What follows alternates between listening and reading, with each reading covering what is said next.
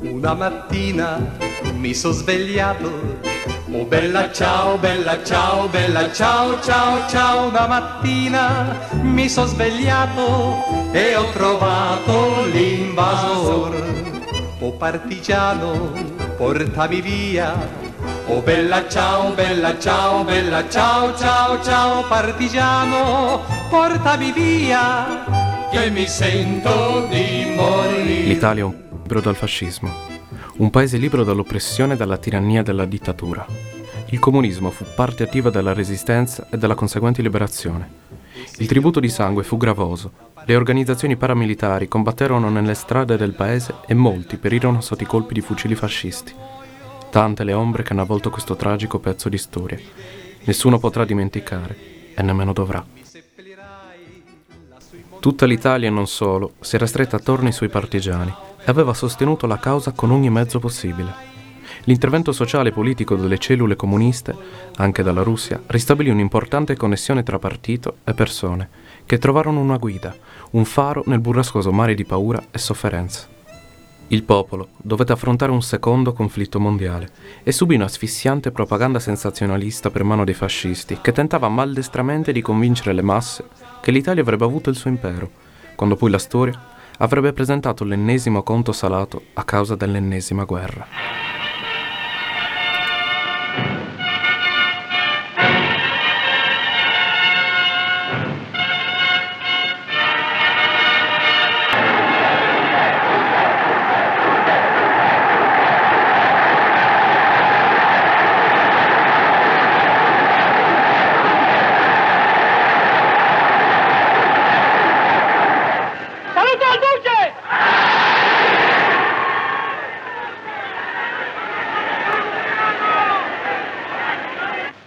Combattenti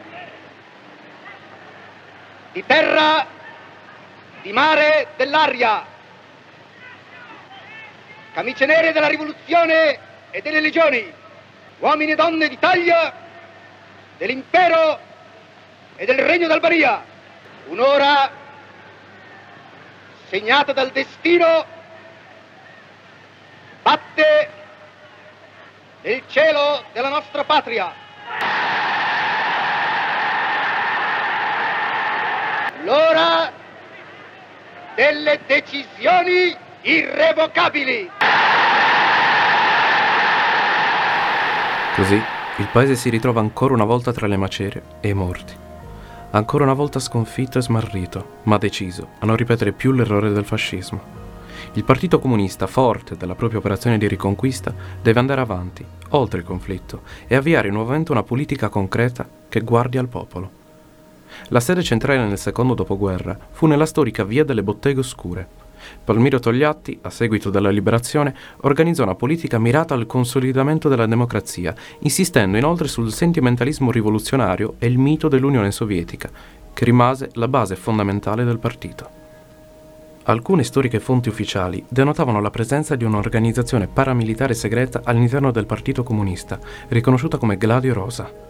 Il timore dei giornalisti e le future analisi degli storici evidenziavano come un'insurrezione comunista sostenuta da un apparato militare potesse accadere da un momento all'altro, fino alle elezioni del 18 aprile 1948.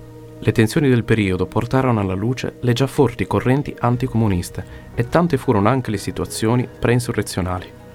Alcuni avvenimenti accrescevano questo rischio, come la destituzione dalla carica di ministro degli interni di Ettore Troilo, esponente della Resistenza.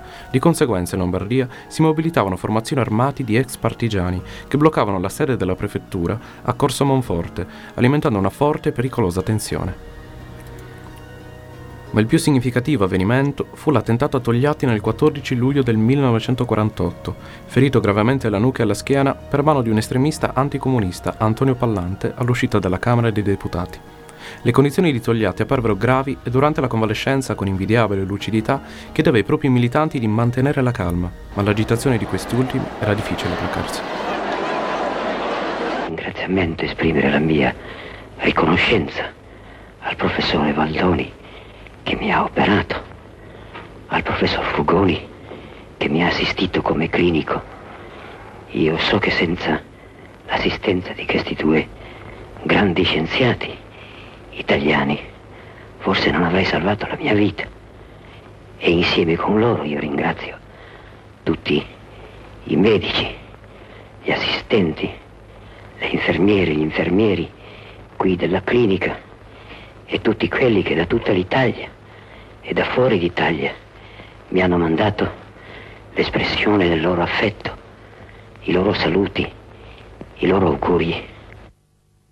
Sono fuori pericolo e assicuro tutti i compagni che a suo tempo saprò essere di nuovo al mio posto di lavoro.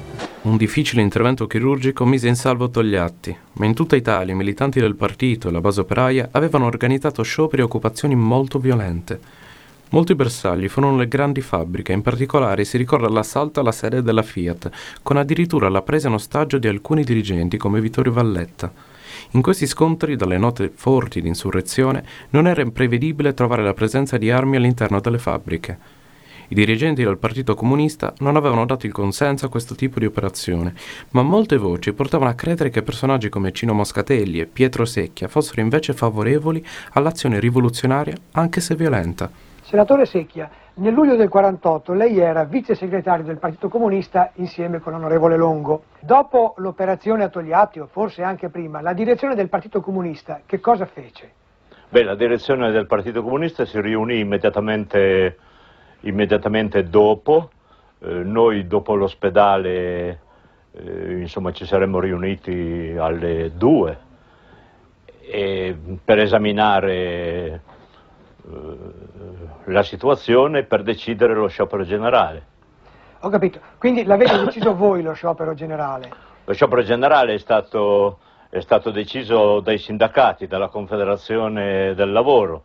Naturalmente il Partito Comunista aveva preso la stessa decisione, però lo sciopero generale scoppiò in tutta Italia prima ancora che arrivassero le disposizioni dello sciopero generale. Ecco, in seguito alle conseguenze anche sanguinose dello sciopero generale, come si comportò il Partito Comunista?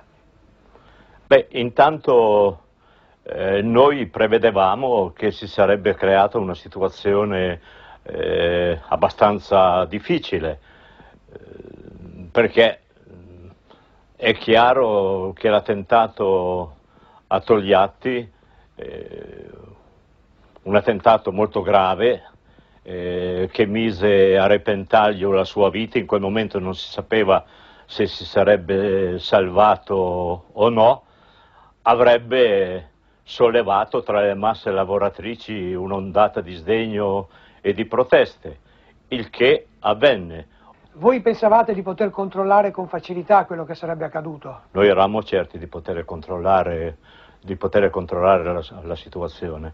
Io so bene che è stata lanciata allora contro di, contro di noi un, uh, l'accusa assurda, anche balorda, eh, che si volle tentare l'insurrezione e che mh, mm, l'onorevole Scelba o il governo con le sue misure impedì l'insurrezione. In realtà nessuno pensò mai in quel momento a un'insurrezione, tant'è che venne proclamato uno sciopero generale e la parola d'ordine era il governo dia le dimissioni. Scorrerà anche del sangue. Durante un assalto alla sede della Democrazia Cristiana ci fu uno scontro con la polizia dove rimasero uccisi due agenti. A Livorno altri combattimenti videro la morte di un altro poliziotto e quattro feriti. L'attentato a Togliatti, quindi, fu motivo di grande furore rivoluzionario e fuori dalle camere di governo gli scontri non si quietarono facilmente ma proprio all'interno delle camere politiche governative il Partito Comunista portava avanti un'opposizione decisa alle politiche del governo De Gasperi. I parlamentari comunisti si impegnarono inoltre nelle proposte di legge a favore dei lavoratori, come per esempio la tutela delle lavoratrici madri, che ebbe come prima storica firma quella di Teresa Noce. Il PCI, guidato da Togliatti, si consolidò saldamente all'opposizione, ottenendo un crescente aumento di consensi, piazzandosi come unica alternativa concreta alla democrazia cristiana. Palmiro Togliatti morirà a Gialta il 21 agosto del 1964. Aveva 71 anni Palmiro Togliatti. Da circa mezzo secolo militava nelle file del Partito Comunista ed era forse l'uomo più amato e più odiato d'Italia. È morto in una clinica sovietica a Yalta in seguito ad un attacco di emorragia cerebrale. A Roma 500.000 persone partecipano ai suoi funerali, seguendo il feretro da via delle Botteghe Oscure fino a piazza San Giovanni. Nilde Iotti e Marisa Malagoli, la figlia adottiva del leader comunista, aprono l'interminabile corteo al quale fanno ala migliaia di attivisti. Delegazioni del partito sono giunte con bandiere e corone da ogni parte d'Italia e dall'estero. Soli nel loro dolore a bordo di una delle auto del seguito la moglie Rita Montagnana e il figlio Aldo Togliatti. Quando la salma giunge a Piazza San Giovanni, viene issata sul palco dal quale Palmiro Togliatti era solito parlare ai comunisti durante le campagne elettorali. Numerosi oratori italiani e stranieri, tra cui Carmen Ibarruri, la passionaria, prendono la parola per ricordare l'eminente uomo politico. Togliatti sarà inumato nel cimitero A Cattolico di Roma, dove riposa anche Gramsci.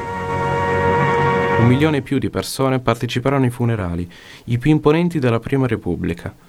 La politica del Partito Comunista si assestò verso una direzione più centrista con l'avvento dei governi di centrosinistra e nel suo testamento politico Togliatti rimarcò come fosse importante la costituzione di società socialiste.